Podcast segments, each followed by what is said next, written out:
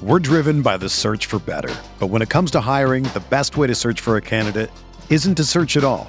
Don't search match with Indeed. Indeed is your matching and hiring platform with over 350 million global monthly visitors, according to Indeed data, and a matching engine that helps you find quality candidates fast. Ditch the busy work. Use Indeed for scheduling, screening, and messaging so you can connect with candidates faster. Leveraging over 140 million qualifications and preferences every day, Indeed's matching engine is constantly learning from your preferences, so the more you use Indeed, the better it gets. Join more than 3.5 million businesses worldwide that use Indeed to hire great talent fast. And listeners of this show will get a $75 sponsored job credit to get your jobs more visibility at Indeed.com slash BlueWire. Just go to Indeed.com slash BlueWire right now and support our show by saying that you heard about Indeed on this podcast. That's Indeed.com slash BlueWire. Terms and conditions apply. Need to hire? You need Indeed. From the Clark Ford Studio in Oxford, Mississippi, MPW Digital proudly presents the Oxford Exxon Podcast. I'd say thanks for tuning in, but why am I going to give you a round of applause for something that you're supposed to do, to be frank? And now, here are your hosts, Chase Parham. And broadcast school has really paid off. and Neal McCready. I deserve to be on TV. Hello and welcome to one crazy football game, one crazy night. I'm Chase Parham here for the MPW Digital postgame show presented by Dead Soxy. Jeffrey Wright waiting in the queue. I'll go to him in one second, but I was going to ask how you guys are doing, but I'm sure your your hearts are pounding. You've had uh, quite the exhilarating last few minutes. Ole Miss knocking off LSU 55 49 in Oxford, a, uh, a game with tons of offense. Both teams going over a thousand yards there in the uh, in, in the first three quarters before the end of the third quarter. Both teams combining for over a thousand. Ole Miss coming back from a uh, deficit, scoring, getting the ball back, scoring again, and then holding off LSU with a ball in the end zone on the last play after frankly a bit of a mistake there. You could have just kicked the field goal uh, there inside the five yard line. Could have taken some of the drama out, but instead, uh, one crazy game, almost moving to four and one on the season. Typically, I have the uh, I have the inst- the rapid reaction stuff coming up, but the way that game ended, I decided to talk to you guys. So I'll write when it's over. We'll get it all done. But if you're waiting on that, I decided to uh, to hit this button. So uh, we'll jump into it in a second. First, we're always doing this because of Dead Soxy. You know, you get 25% off with uh, Dead Soxy for your socks. Attention, Rebel fans! Life is a series of moments, electric highs, steady middles, and challenging lows. The Rebel up and down Dead Soxy support for Ole Miss stands strong. Commitment's not a flash in the pan. Takes perseverance, and at Dead Soxy, the commitment runs deep. Where socks are crafted by rebels for rebels. Visit deadsoxy.com get your sock subscription. Read the product you want off the field while contributing to the product on the field. Additionally, enjoy 25% off orders with code Rebel Grove to fill those immediate needs and always stay Soxy. So again, appreciate Dead Soxy for uh, for coming on there as uh, as well. Again, we'll uh, we'll get Jeffrey on the horn here in a uh, second. Just like I said, just a uh, just a crazy game. So get him here. It may take a second to get the audio working, but give me a minute. I know you guys aren't going anywhere, so give me a second and we'll get it. We'll get it. Uh, we'll get it going. Really probably did the hell out Jeffrey, you are alive. How are you? Uh, bourbon, remember? we are just discussing. I don't know if you saw the deal that Kelly had at restaurant. It was three dollar neat wars for every Ole Miss touch, nine dollars for every LSU touchdown. Uh, I'd have to say that was a pretty drunk bar at Restaurant Iris. I, I- I can't imagine what that was uh, looking like there. How, how, how's your how's your better half doing? She hanging in okay tonight, Jeffrey?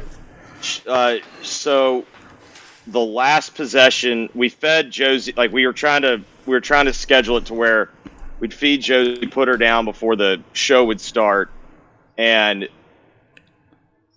uh, essentially they get the first. The I don't remember how long was that pass play. Thirty-five yards. What was the the LSU's pass play? Was what? Yeah, sure. Thirty five sounds good. I mean, it went from the twenty to the thirty three. So no, it was actually more than that. They got down to the thirty three off that play. It was a 42 yard pass play, I think. Uh, 40, yeah, 42. So after that, she's like, because I'm holding Josie at this point, trying to like burp her, and then she just like grabs her out of my arms and goes, "I can't watch." Heads back to the back.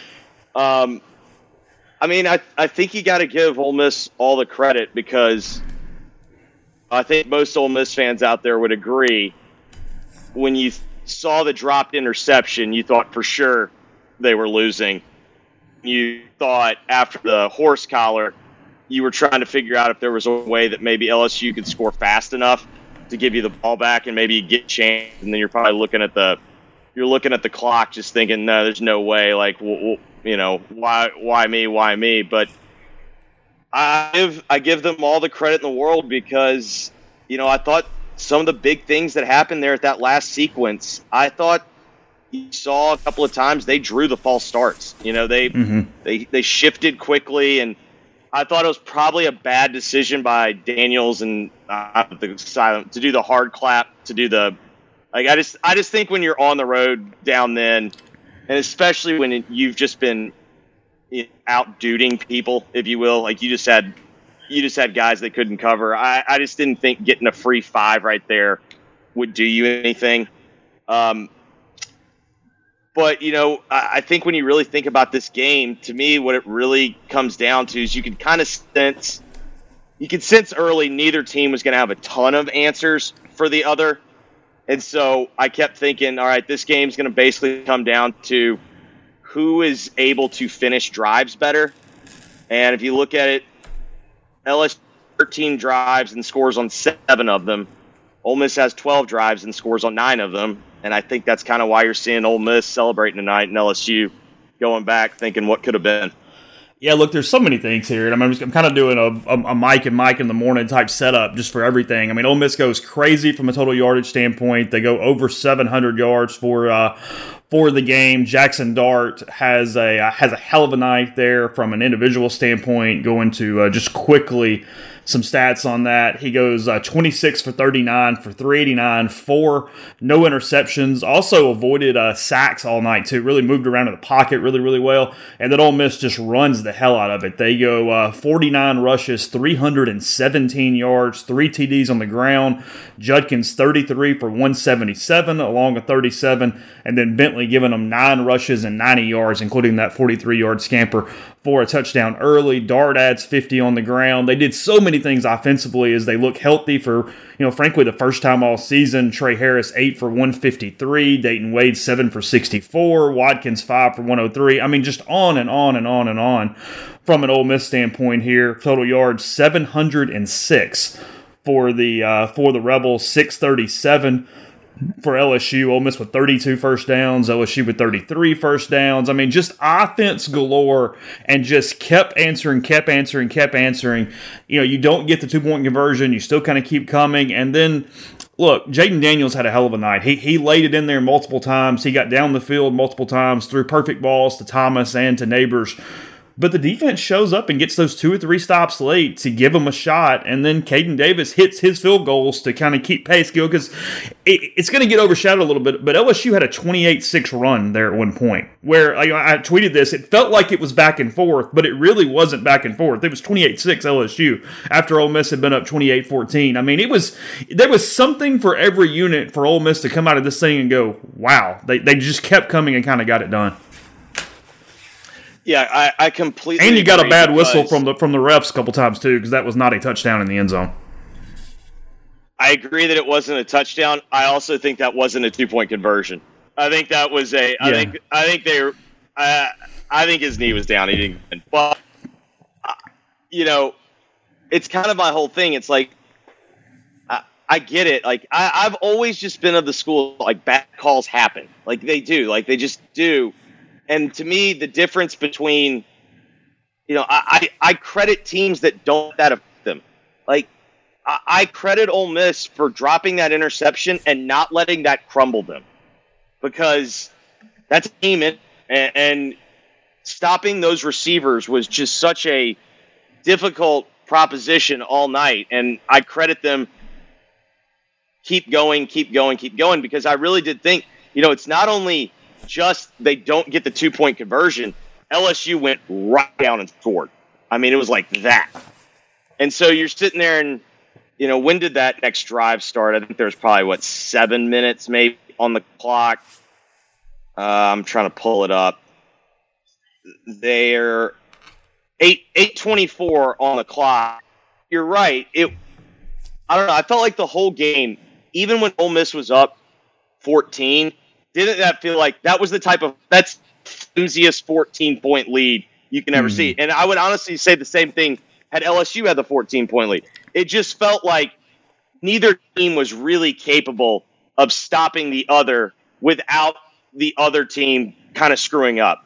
And like I thought a really big play, you know, I, if I'm Lane Kiffin and I see on that down before the final drive for Ole Miss, and I see the run and sprint out, and like I'm sitting there going, "Thank you, thank you, thank you, thank you," and you know, I'm not saying like getting Jayden Daniels on the edge is a, a bad play, but everyone knows what you're going to do at that point. You're going to try to, you know, run run the outside receivers inside, run the little rub play, and Ole Miss had guys in position and they got got a little pass rush, and to me, like that's the second half. Like Ole Miss's defense was far from perfect, but Ole Miss didn't punt in the second half. They did have the turnover on downs, and LSU punted twice, and Ole Miss wins by a score.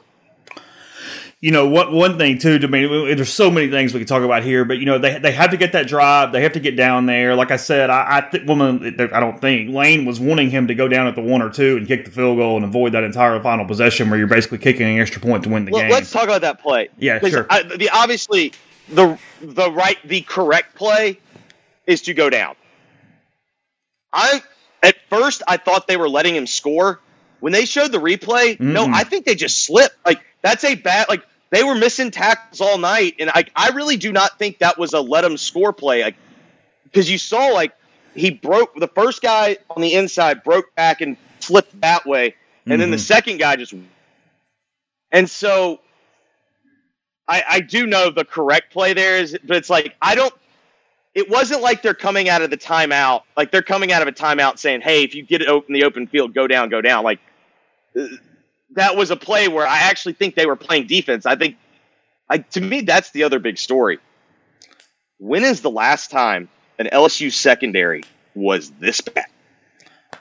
they're they, they they they don't because you know look here's the thing Ole Miss even didn't notice a couple of the blown coverages. I mean, you know, late in the first Yes. half, right there, No, Dayton like, Wade is just running with his arm. plays- Yeah, he's just doing this the whole way. Yes, I mean, I there's no doubt about that. You know, and, and, and it, the thing with it is, and I, I mean, again, it worked out. I was surprised they put the ball in the air at all. When they get down there to like the 14, 15 or whatever, you kick the kick the field goal. I think I hand that thing to Judkins or I even have Dart just sort of quarterback sneak two times, make them burn both timeouts. Then you can run the clock down to like five seconds and kick the field goal. I'm I go back and forth on this. I hate putting the I hate I hate You hate setting the Putting the kicker up for a last second kick. correct. Okay. Like I to be clear, unless it's like a situation where we have 35 seconds and we've got to go, you know, our best chance to score is to get a kick. Like but in that situation when you're down there, like last week Clemson, I hate when you get down there and you're controlling the game, you're just playing for the field goal. Like I but at the same time I do recognize that might have been the only opportunity where you could make sure LSU didn't get the ball back. So Well, and they, basically, I- they, you know, they, they were playing for like a forty-yard field goal, and Tre Harris is just a freaking beast, and he just took off and made a Yeah. play. and, and I give him credit because all night, you know, there was a couple of throws where he's like just coming on the the big shot throws. It was like just coming up short. Guy knocks it out last, but he stuck with it, and Jackson stuck with it, and they hit the one that mattered. That, that big throw to set up everything, like that's the one that mattered, where they went one on one right over the top. I'm not even talking about the touchdown play. I'm talking about the one up Mhm. the sideline, and that was just a uh, I, I credit them for not getting away from it and sticking with it because that was going to be the type of shot they were going to need. Yeah, you would you'd have been relying on a college kicker and a college snapper and holder because you had to you would have had to have run all three plays to get the clock down to basically five seconds left to kick. Because again, you had to burn both timeouts and then run the clock down. So it would have been fourth and goal. It would have been fourth down when you kicked the field goal. You wouldn't have had anything to play with there. So I, I I get it, and it, like I said, it worked out. I mean, you, you trust your defense to 39 seconds, but then they get down to the 33 after a play, and it is what it is. But Um, I, this is something for Pete on Thursday when he does Pete's pigskin preview before Arkansas because we got plenty of time to talk about the Razorbacks after their game against A and M today. But they had some change. You know, Lane kind of hinted at this. He mentioned potentially a change up in scheme. They went to a ton of duo. They got a bunch of double teams up front. They really changed their up front offensive line package, and it paid off. I mean, they, they ran the ball like crazy. Judkins looked good. Bentley, as long as he doesn't fumble, is absolutely an SEC back. I thought he had some really good cuts, so some good physicality tonight on his part. But they did some different things in the run game and it all seemed to work. I mean, I, I, thought, I thought it was a really good plan up front, and then Dart again just had a hell of a day. I mean, I it, it's going to get overshadowed by the passing yards, and I mentioned a minute ago when I was rattling off stuff, but his ability to move in the pocket tonight and avoid sacks to keep them on schedule as much as possible, I think that was the kind of underlying performance of the game. Because if they ever get off schedule during that run, they're going to kick field goals. They're going to punt. I mean, you saw that. It happened two or three times off those holding penalties. Dart kept everything flowing in a positive direction. I mean, he he kind of he kind of did his Ole Miss lore game tonight. No, there's no question that's his signature win. But I would also add on top of that, you finally saw why they were so aggressive going to get Caden Prieskorn. Think about, I mean, I can remember off the top of my head at least three like third and longs where, mm-hmm. you know, it's like 13, 14 yards that's kind of what killed Ole Miss this whole year. Is basically when they got to third down, it was like, all right, punt team, get out there. Well, tonight they started converting more and more third downs, and I thought he was a huge part of that. Prieskorn goes three catches for 41 yards, and all three of them were just huge catches. Just huge. Yeah, I'm pretty sure they were all third down grabs. Yeah, he gets uh, 15 after the catch had had uh, four targets, so three of four when you were uh, going to him. They didn't get much from anybody else. Bentley had one catch for 17. Franklin had one for seven. Judkins had one for four, but it was a hell of a one. It was a touchdown on fourth down to start the game. I, I I'm not picking on him because he's not here, and I'm sure they did change some scheme and and they, and they made adjustments. You see why I said on Thursday, I believe Alabama's defensive front's better than LSU's defensive front. Like they don't get the accolades. LSU always, for whatever reason, LSU defenders always get like way more hype. But when if you go back and you watch that Alabama tape, those all three of those guys are just maulers. And maybe they don't have the big stats, but they just blow stuff up in the pocket. And you saw tonight, like Perkins had a fine game, but like, did you ever feel like, oh my god, this guy's like wrecking things? Mm-mm. And when I watched Alabama play, I thought all three of those guys like you cannot block them.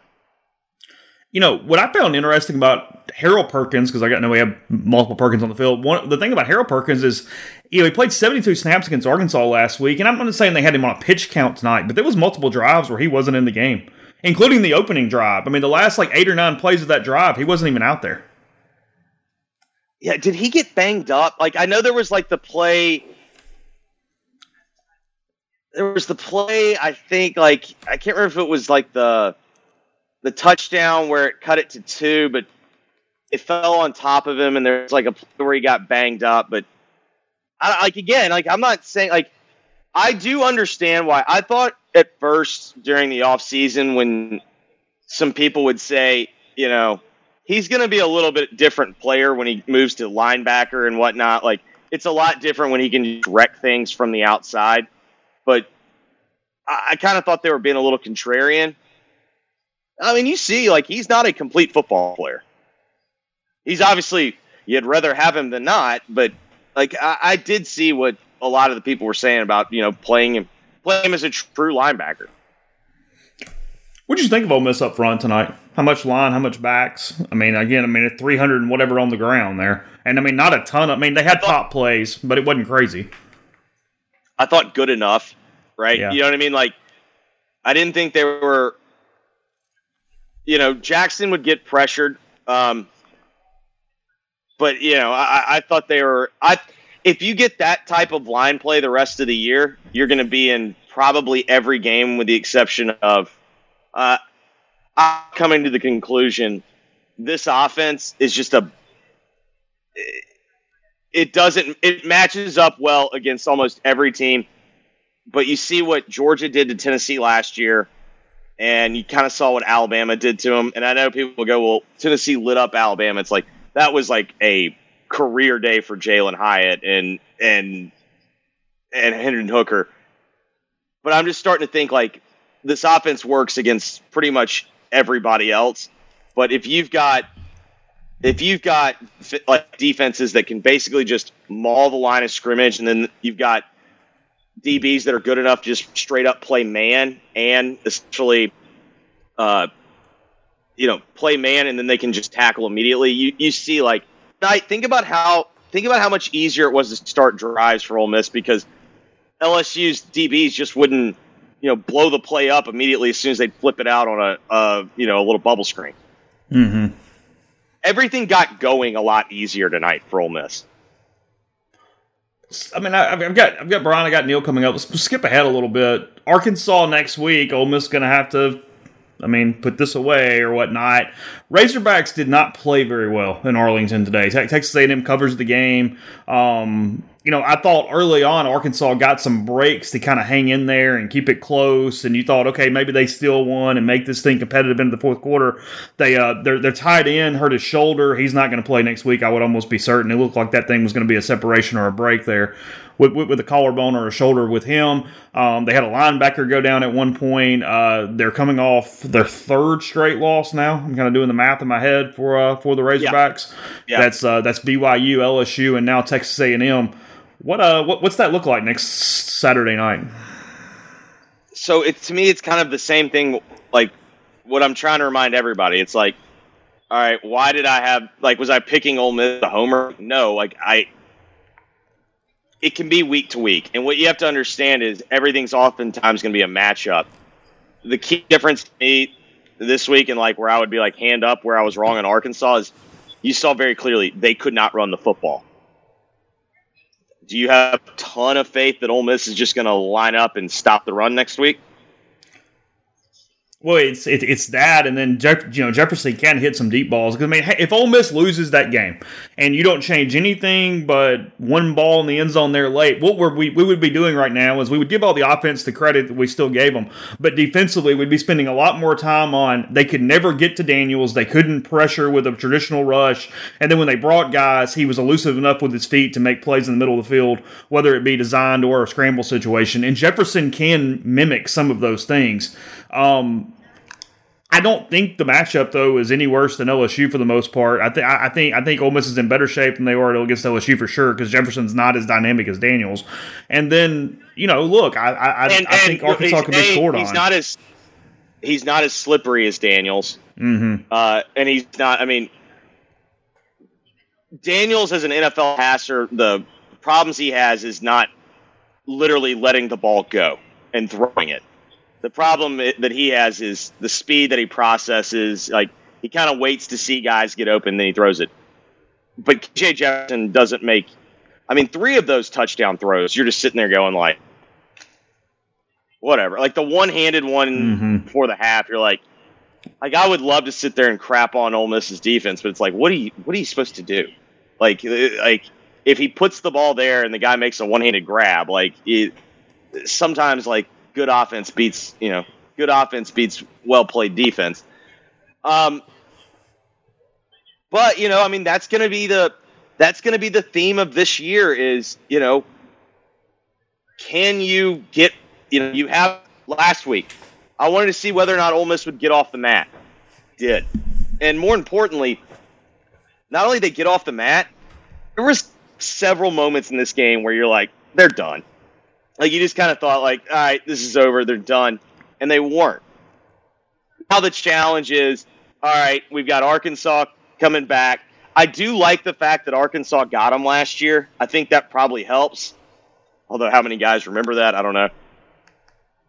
Half the team. I don't know yeah, how, sure. how, many guys. How yeah, many guys yeah, are still back? Half. I, but you know, I, I do think that helps. But you know, I mean, this this is a classic you know, you see this all the time in college football. Team gets monstrous win the week before, and then is flat the next week. Um, you know, that's the challenge for Ole Miss. How do you avoid getting, you know, from being flat? But it's also, you know, on the on the flip side of this, most teams right now are starting to deal with injuries, as you just documented with Arkansas. Ole Miss feels like the rare team where it's like, oh, they're starting to get healthy now, and the fact that they're starting to get healthy, that's they're starting to look like what you were expecting them to look like at the beginning of the season, and so perhaps that works into their advantage. But I don't know. I mean, what do you? I don't know. What do you think the line's probably? Uh, Ole Miss seven. Ole Miss seven. Yeah. That's my guess. I mean, look, I, you you hit this and it's on a couple different fronts. I mean, give almost all the credit in the world here because we, we mentioned this, but I, I think it's worth highlighting for a second as we kind of go through some of these things. Because I'm pulling up the stat sheet, and you're right, it's, it's that possession. They get the, what was at least a 50 50 call on the offsides and then the touchdown in the corner on the, on, on the free play. 8.34 to go, 49 40. You've fallen behind two possessions you're getting it back. You haven't made a stop. You feel like you just kind of got screwed. They've stopped the play because stuff's getting thrown on the field. I mean, it was it was quintessential time that if you ever were going to quit, you could blame the yeah. officials and go, "We gave it a hell of an effort, and it's just not enough." Damn it. And you could have done that right there. And it's what you know Lane has preached to was he did think this team has got some perseverance about them that it's not last year's team when they definitely would have lost this football game because they would have quit. Um, I think Jackson Dart would would admit that he's been talking about it even after the Tulane or even during the Tulane game a few weeks ago.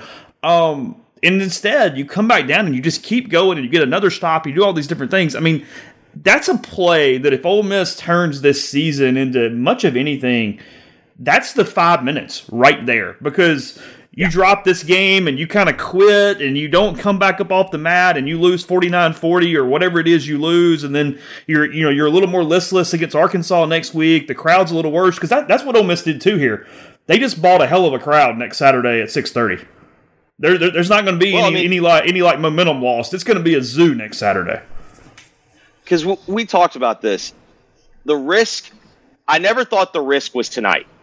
Like even after even after uh, a pretty demoralizing type loss. And it's not that like, oh, losing to Alabama is demoralizing. It's the fact that you went and your eyes told you that team's so gettable. Like that is like if not now, when And your offense only puts up ten points, and for the most part, you're sitting there going like, what are they even doing? Like, did they practice? Like you, it was just one of those types of losses that really is def- deflating tonight really wasn't the risk. You saw everybody's willing to go. All right, none of us were sitting here going, "This team's going 12 and 0. They're gonna, you know, they're gonna win the SEC, uh, move over Georgia, new kids in town."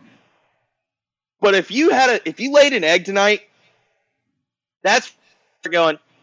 I got stuff to do. I I can go to, you know, uh, I can stay at home. I can watch. You know, I got stuff to do around the house. Like you can start thinking of reasons to not go.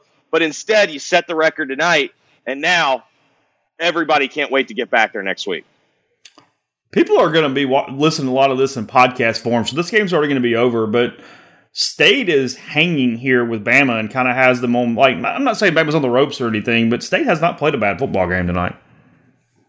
They've not played a bad ball game, and if you actually, uh, I'm going to pull up stat broadcast because I'm having to like watch it, like watch it out of the corner of my eye. I'm willing to bet statistically this thing might even favor them. Like Alabama's got a pick six, and then Milroe had a run where you're like, oh my god, that guy's fast. Like it was just one of those reminders of like he is, God, he is so fast.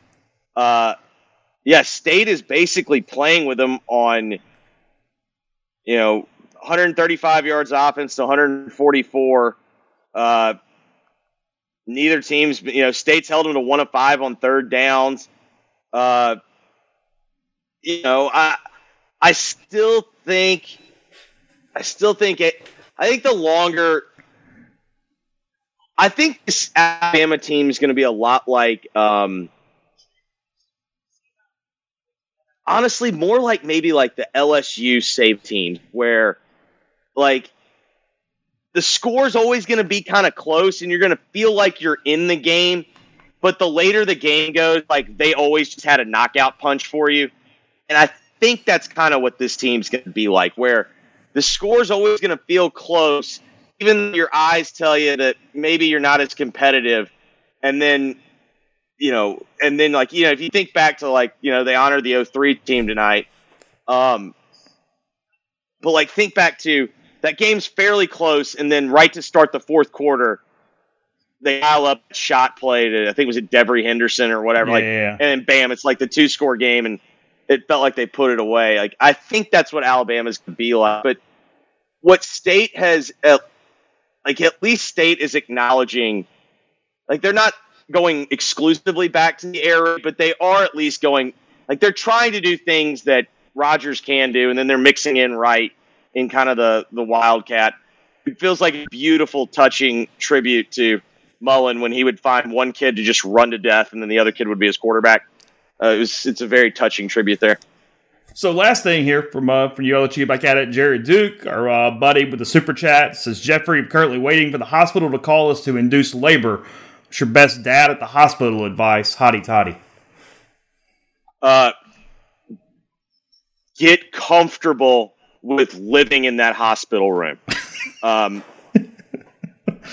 I never, I never did. Um, it felt like prison. Um, I could not. You bought a hot spot. I, I literally yes, uh, Jared. If you haven't bought a hotspot, Take your Um, Apple TV. go take your Apple TV, go to a hotspot, and then you can stream Direct TV uh, all day. And so I literally just like watched my TV uh, there. Also, uh, I think like you just have to realize like the number one piece of advice is like understand that you're you are maybe as an offensive lineman you're like you're like do, do what you're told. Like don't you know don't try to try to make plays on your own. Um follow instructions uh and then just realize that like you are the least significant person. Maybe like being an offensive lineman there probably helps because like you're used to like like Just following the order. everyone else yeah exactly like you know it's the protection all right i, I got you know, like like that's that's probably the best piece of advice bring bring apple tv or fire stick whatever whatever you use like because you are going to get bored out of your mind And then sleep when you can sleep. If there's an opportunity to Sleep to when sleep, you can sleep. sleep. correct Yes, Right. that's uh, that's it. Appreciate it, bud. Let's hang out. All right guys y'all All right. enjoy congratulations hotty toddy y'all Jeffrey Wright joining us there as he does every Thursday, and then obviously every. Uh, I don't know why that's coming on. Sorry about that. I don't know what that's doing. Uh, every Thursday, and then for the uh, post game show as well. Have Brian call in in a, uh second. Had some other super chats here. Austin says, "Love you guys. Appreciate it." There, bud. Sammy with one other other. Appreciate that as uh, as well. Um, watching Duke, watching Michigan, watching um, you can get regular size bin. You can get my polo. It is at uh, gentileapparel.com slash MPW. It has little baseballs on it. Um, is what this one is. You can see there. It's little baseballs on on, on this polo. Uh, Brian has one that's a little darker blue. Also has the baseballs on it. So yeah, gentileapparel.com slash MPW to uh, to get this here uh, this here polo. Are you ready to elevate your college football game day experience? Check out Twisted Tea, your go to game day beverage for college football fans. Twisted Tea is unlike any hard beverage you've had before. It's made with real brewed tea and packs a flavorful punch with 5% alcohol, no carbonation, delivering the perfect balance of taste and refreshment that goes down smooth for every game day occasion. No need to settle for the usual. Twisted Tea turns up any occasion, especially when you're cheering for your favorite teams, whether you're tailgating at the stadium, watching at a bar, or hosting friends at home. Twisted Tea is there to elevate your game day experience. It perfectly complements your love for college football and your passion for creating unforgettable moments. So let's toast to unforgettable game day experiences. Twisted Tea, the drink that fuels fun and celebrates your love for college football. Keep it twisted. This podcast is sponsored by BetterHelp. When you're at your best, you can do great things, but sometimes life gets you bogged down and you may feel overwhelmed or like you're not showing up the way you want to. Working with a therapist can help you get closer to the best version of you because when you feel empowered, you're more prepared to take on everything that life throws at you. Therapy can help clear your thoughts, and it's great to talk to somebody that doesn't have a lot of preconceived notions. Sure, you got family, you got friends, but maybe they have opinions or emotions that are not exactly what you need right now. So if you're thinking of giving therapy a try, BetterHelp is a great option. It's convenient, flexible, affordable, and entirely online. Just fill out a brief questionnaire and get matched with a licensed therapist and switch therapist anytime for no additional charge. So if you want to live a more empowered life, therapy can get you there. Visit betterhelp.com slash MPW today to get 10% off your first month. That's betterhelp, H-E-L-P dot com slash MPW. Yeah, uh, Neal has not come in yet. He's not told me he's done. There was, it was pretty good pandemonium kind of on the scene there. So uh, I, I think the press conference probably took a minute, probably took a little while to get there to it as uh, as well. So we'll uh, we'll see as what time he gets there. I see the Oxford Police Department has tweeted, "Pray for the square." God knows what that is like. Any of you guys on the square tonight? Uh, what, what that's that's watching this? What's uh what's going on? Because I, I have a feeling that is uh that is quite the scene. Also seeing here, they're saying avoid Highway Six west at Old Taylor. So if you're tr- if you're waiting to get off campus, if you're trying to do some of those things, uh, just be aware there. I've seen Oxford Police Department saying avoid uh, west on uh, off six toward Old Taylor at this point. So um, I don't know if that's a drag. I don't know if that's simply traffic jam with leaving. I don't know what's going on, but I uh, I see that as uh, as well. So we'll get get Brian in a second. Again, we uh, we'll have Neal whenever he does get done with his uh, his his obligations. But just kind of recapping here again, Ole Miss winning this thing 55-49. Duke up on North, North, Notre Dame late. Okay, I'll flip over there. Um, yeah, I thought that was the first two holes. Cousin Greg, great username by the way. Uh, he's asking about Caden's hole there on the edge. He basically was blocking too well, and that's what happened. I mean, there, there's there's there's not about that. Is is he was blocking too well at this point? So um, Let's see. Daniel Cotto Chase, what do you think about rushing the field after beating 13? The way that game ended, I, I have no problem with it. It gave Lane by far his best win to date. Uh, there's no, you know, I, I, I got no issue with that. This isn't Colorado doing it against Colorado State. I have no problem whatsoever at that point for uh, for that. That that that's not that's not bothering in the slightest. Um, did I miss a super chat? I see a couple things on there. If I did, somebody give me a, uh, a, thought to that. Let me tell Brian he can call.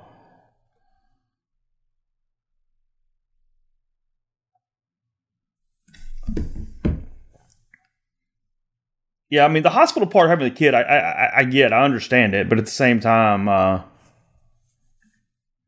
again, you can get comfortable. You're going to make some memories it's going to be a deal that uh, is going to, you know, look, it's it, it's it's it's only for a short period of time. Hopefully, if everything's all right, it's going to be all right.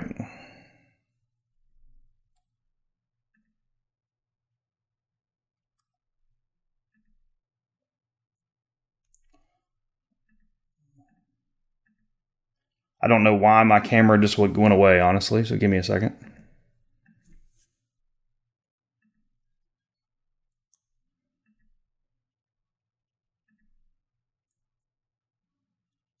Hey. Brian, how are you?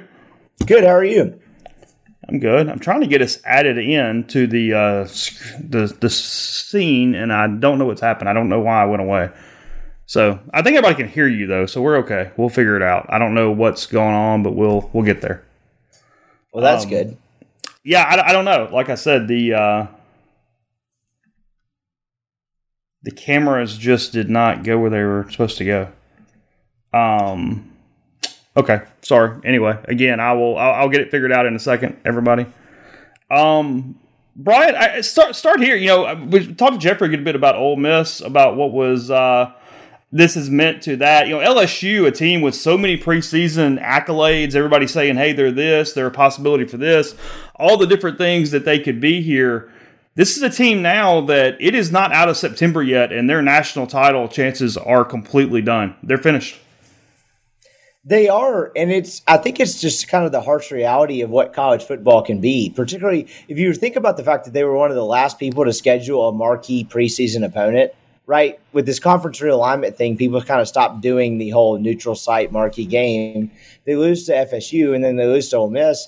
Do you think LSU's bad? I don't. I think LSU could still be a playoff team, but to your point, they're done from the current iteration of the playoff perspective, which kind of underscores what a bullshit sport this is in terms of the current playoff mechanism. But hey, this kind of is the way the game draws too, right? Do, uh, you don't think LSU's bad, do you? I thought Ole Miss played almost a perfect game offensively. Oh, offensively they were fantastic. I mean, whatever we say or don't say, I, I don't think we can give Jaxson Dart enough credit. I mean, we I've talked about it This twice. was his moment, and this was Lane's moment too, in my opinion. Elaborate on that. What do you what, what, what are you thinking about Lane for tonight? Lane needed a signature win, right? After the uh, Alabama loss last week, it, you know, some stats started flowing out. I got fed one by Siski and Weldon, which was uh, not quite mathematically accurate, so I had to delete so off of X or Twitter or whatever they're calling it these days. But point being, he didn't really have much of a signature win, and this was, I thought, the biggest game of Lane Kiffin's career. I thought for different reasons, this is one of the biggest games of Jaxson Dart's career, and they both shine. The offense was incredible. The offense was the reason they won the game, and Jaxson Dart was 26 to 39 for four touchdowns and 389 yards. It couldn't have gone better for Ole Miss. And I thought this was a pretty pivotal moment in the Lane Kiffin and Ole Miss era. Be honest. What did you think there at the end? Did you think it was uh, one of those situations where the LSU was going to score? Did you think it was going to stop them? I mean, what was sort of your thought processes those last five minutes? Look, I'll be honest. I kind of diverted back to my childhood. So I wasn't going to the game. My cousin, about 45 minutes before the game, said, Hey, I got an extra ticket. We'll put you on the 20 yard line close to where like the players' family sit. That's the first time since I've been in high school where I actually sat in the stadium, kind of down low, where I used to sit as a kid. And I looked at my cousin with about 35 seconds left when LSU crossed the 50, and I said, for our entire livelihood, Ole Miss has lost this game 100 times out of 100, and they won it. So um, I was not confident to say the least, but hey, they they played very well. Environment. It is the largest. Uh, it is the largest crowd in Ole Miss history. Uh, Sixty six seven oh six, I believe, was the number on that. Uh, just in general, atmosphere stuff. I mean, what do you think as far as the stadium? I thought it was electric, and I uh, I know Paris Buchanan is not at Ole Miss anymore. He's gone to Auburn, but we talked about this a couple times. I think they've done a much better job of the fan engagement and the fan environment piece of it. I thought for whatever Vaught Hemingway is, that's about as electric as an atmosphere as you could possibly have. Um, you know, I got those kids following me around this week for doing the documentary, and I was like, hey, you know, if they win last week at Alabama, this is going to be a top three weekend. It'll still be pretty awesome. I don't know where it ranks on the spectrum of top atmospheres or top crowds or whatever the case may be, but it's certainly in the top five. I thought tonight was electric, to be honest. Next week against Arkansas, I think. I think with the time and everything, I think. I think we're talking sixty-five thousand. I mean, I think we're talking like a huge crowd again. I mean, I, I think. I think Ole Miss is going to have a really big chance to kind of consolidate this thing into a five and one start going into the off date. I mean, I, I, I it, it, what, what it was. I mean, it's not LSU in exactly the same ways, but considering Arkansas and the rivalry and the whole thing, I mean, this thing's going to be pretty pretty nuts next week. I got to ask you though, but the, the second half between the penalty flags and kind of the way that second half drug on, what was kind of the vibe on the TV broadcast of like Ole Miss's chances of winning in that game before they actually punched that thing in for a touchdown? You know, I thought the announcers were doing a job of trying to keep everybody engaged in it, where they were expecting, you know, basically going, "Hey." This thing's still very, very, very possible. Like nobody give up. You know what I mean? Like almost kind of like willing things to, hey, it's going to be an all right deal here. Like I, I thought that was, I thought that was one of the inter- more interesting things was that the, the broadcast was very much trying to, to sort of will it into existence that everything was cool. Okay, so at most points in Lane Kiffin's tenure, when they get down double digit scores in the fourth quarter, to me it's kind of over. Did you think the game was over with eight minutes left when they were down nine? I, I told Jeffrey this. I, I am giving Ole Miss as much credit as we can give an Ole Miss team for not giving up right there and just getting it back and staying focused. I mean, I, I think this bears repeating. I mean, like I said, I, I brought this up. It's probably what I'm going to write about tomorrow. Is that's one of those moments where I've seen it. Not just, I mean, obviously in Ole Miss, but in sports in general. Is it took so much mental effort for Ole Miss to get to this point of staying in this game and staying in this game and staying in this game, and you had a lead early and you blew the lead, and LSU goes on this 28 6 run, and all these things are going on, and it sort of felt like the night had completely gone against them at that point. They don't get the officiating call. Like I said, you know, look, Ole Miss did not get a good whistle at all. I mean, they ended up 115, 120 yards. I mean, it was a horrid whistle for Ole Miss tonight in, in, in so many different ways. They don't catch any of those breaks, and yet they still hung in there and came back and got the ball. And look, that's a credit to Jaxson Dart offensively. It's a credit to the defense that you're getting crushed. Ole Miss is getting crushed all night from a defensive standpoint. I mean, you look at it. Mattered most. Yeah, I mean, I'm sitting here looking at it um, as I pull it up because I, I went over I went over Dart stuff, but I didn't go over Daniels. 27 of 36, 414 yards, four touchdowns. He completes 75% of his passes. At one point, he completed like 21 of 22 or something, and then had a drop. The Thomas kid goes for 124. Nabers goes for 102. They run for 223. Ole Miss had a hard time getting Daniels down in the run game. All these different things are going on, and yet yeah, I mean, it says here, tough as hell. Ole Miss just comes back and stays in it. I mean, that's that's physical tough. That's mental tough. That's a credit to Lane Kiffin and what he's been able to accomplish with this team at the same time too. I mean, in, in, in all seriousness, I, I mean, I'm sure there's an example, but down nine, down two possessions after the way your defense had played, you get the bad call from the officiating and the whole deal and yet you just keep coming back. I don't know the last time I saw that type of perseverance from an Ole Miss football team. I don't either, and I'm very curious. I know you watched part of it, press box, part of it on TV the second half. My opinion from watching it in the stadium, and again, that's honestly in this weird day and age the worst vantage point to watch a game. I thought the Ole Miss defense, I didn't think they played great, but I thought Jayden Daniels was nearly perfect in that first half. Did the TV broadcast mirror the same vibe. He was, I mean, those first two touchdowns that LSU got, I was like, man, I don't really know what you do about that. He dropped it in the bucket. I thought Jayden Daniels played one of the greatest college games I've seen in the last two years he he had so many uh, pinpointed throws and he evaded pressure in so many different ways that you know look a couple times Ole Miss I thought did a good job of getting in position to contain him if that makes sense. Like you know yeah. they were sort of in the right spot and he made an athletic play and he did these things. And look Ole Miss is not great at linebacker. I mean let's not kidding but at the same time they sort of did a lot of right things and he just kept coming and kept coming and coming but then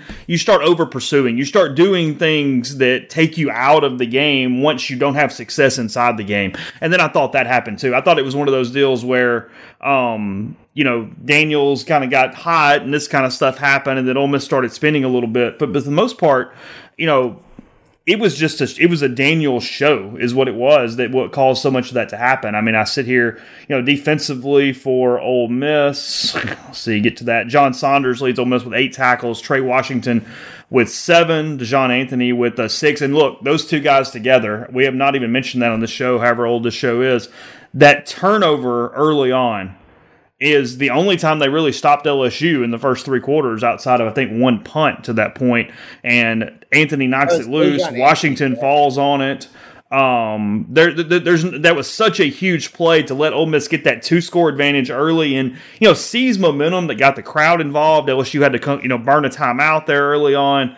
Um, that was a that was an enormous play for uh, the Rebels. That you know when you when you come back again, we're going to keep talking about these fourth quarter plays and all these different things, and this being a, a game that kind of goes off into the history books a little bit, but I, I, do have to give them some credit right there early on to get that turnover and sort of allow Ole Miss to build a lead and give them some cushion. Because if you're just simply trading scores all day long, they kind of at least avoided that for the first half in a way that mattered.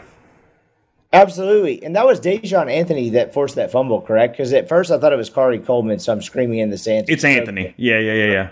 Multitude of reasons. But hey, um, so second half, LSU was almost perfect offensively. Did that give you 2019 vibes at all, where it was like Ole Miss cannot stop them; they're just going to have to do it? I mean, that LSU's op- offensive efficiency for about a quarter and a half there was unreal stuff, and it really didn't have anything to do with how bad Ole Miss was. They were just kind of precision perfect, in my opinion.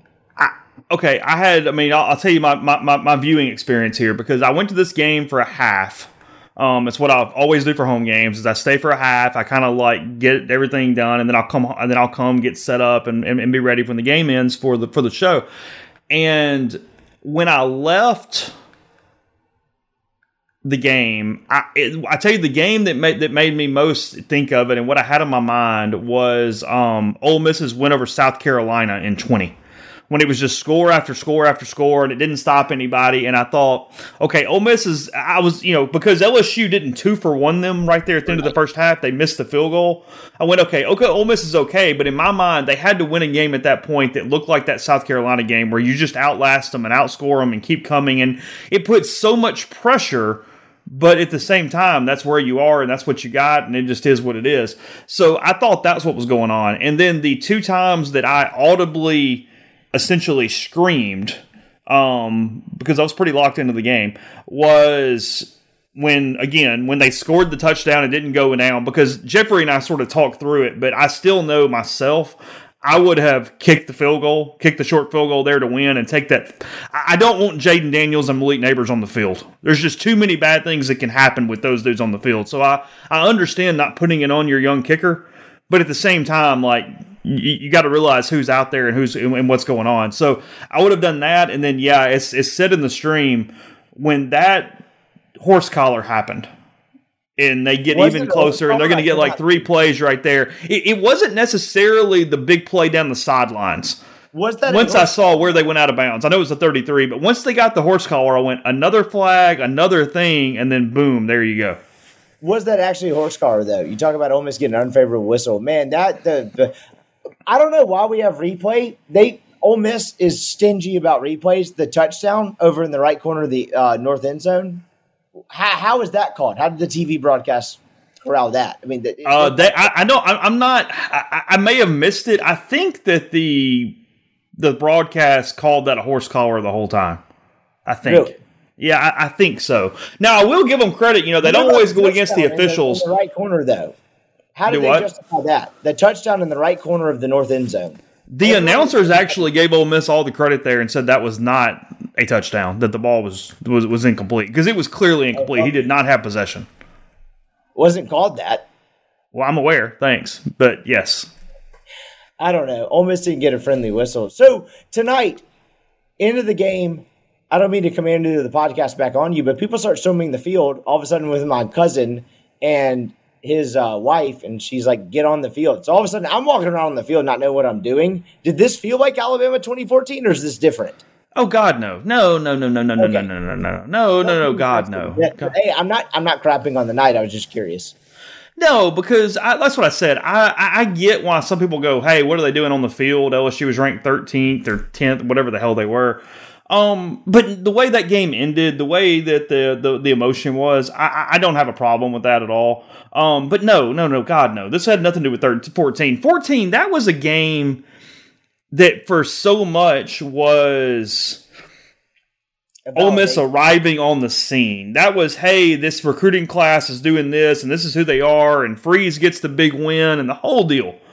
That's what that was. So no, no, no. The, the, you know, Ole Miss is already there. Ole Miss was in a was in a Sugar Bowl two years ago. This was Ole Miss winning a hell of a football game. The nation was watching because I, I think it was Adam Kramer on, on on Twitter that said it was basically like cocaine.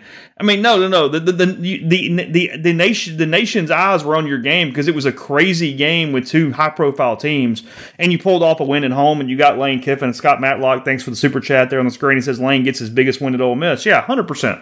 I mean, because you know, we the options would be A and M in in twenty one. You know, I, I'm not look. I'm not counting Indiana. I get on paper Indiana was ranked whatever, but the hell with that. That was a COVID bowl that doesn't count whatsoever. Tampa.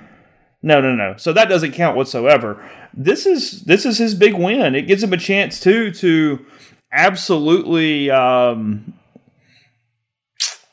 you know, he, he can build on this. I'm kind of doing this in my head as we're talking. They're gonna they have a chance to beat Arkansas next week. You get to five and one at the turn. Ole Miss right now four and one. Arkansas at home, a game they should win, a game that they're going to absolutely be favored in by probably a touchdown. I think Jeffrey and I settled on somewhere around seven is what we think will open that, that, that thing will open at next week. And then you get a bye week before you play an Auburn team that got into a rock fight with Georgia today, which is actually something I sort of expected. You know, I was I talked all week about I just didn't think Georgia could score points. Totally and. Auburn's pretty good on defense, and that, that could turn into a strange game. But Auburn can't score. I know I know Hugh called the plays today and he did a pretty good job, but that's a very, very winnable game. Ole Miss is in a good he's in good shape right here. I mean, Texas A&M's got a backup quarterback. I know Georgia's still down the thing, but look, Ole Miss offensively, when Tre Harris and Caden Prieskorn are healthy, they're a dynamic offense. And it, it was said way up in the stream Jordan Watkins deserves an amount of credit that he has not personally gotten yet because, look, he's not a number one receiver. And he's had to play number one receiver for a lot of his time at Ole Miss because of just injuries and not having that go-to guy. And he's put up numbers and he's he's dealt with the best defender on the other side. He's even been bracketed a few times. But you when you allow him in this offense to not have the primary effort from the standpoint of you know, look, Tre Harris is obviously commanding the, the top attention, and you let him be that number two guy, then you got Dayton Wade that can get down the field and do some things in that standpoint. Watkins is really damn good. He's sure handed. He runs good routes. He's in the right place.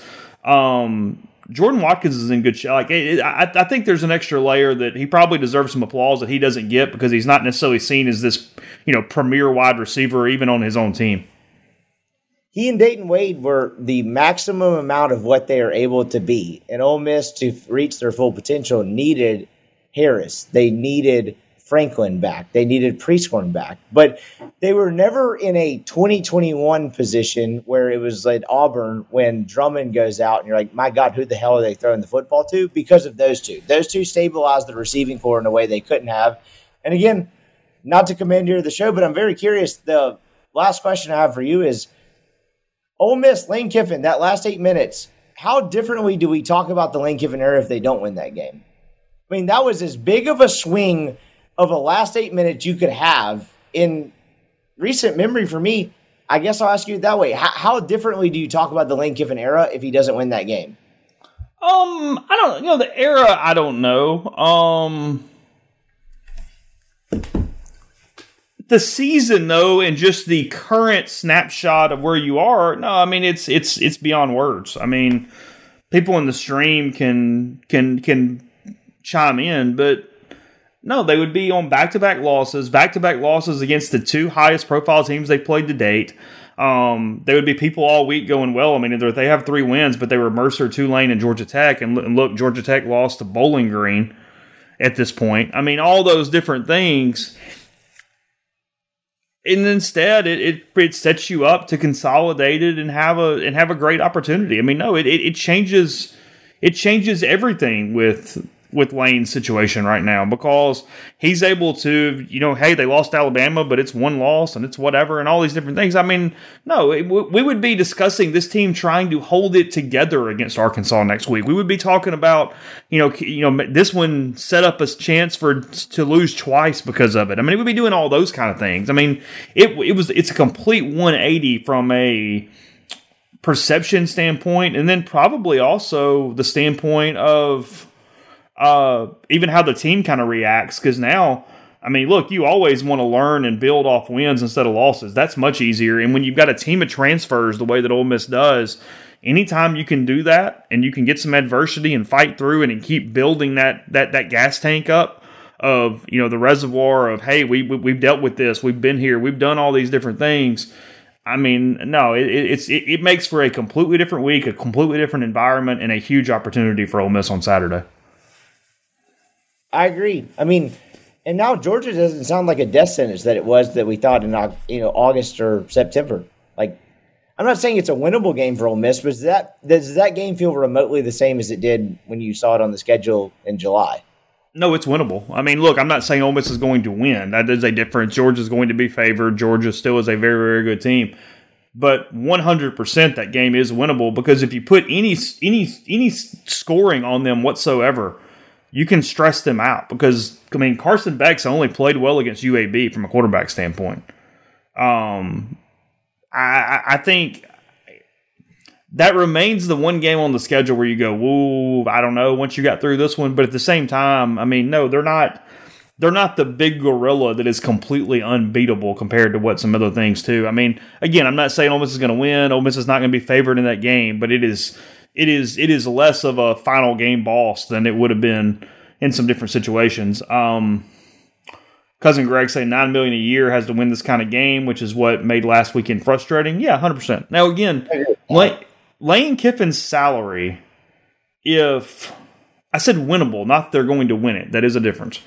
Uh, like reading comprehension. You- Yeah, yeah, we're not- I'm not saying they're going to beat- not saying they're going to beat them. That's not. That's not. That's not it. Um.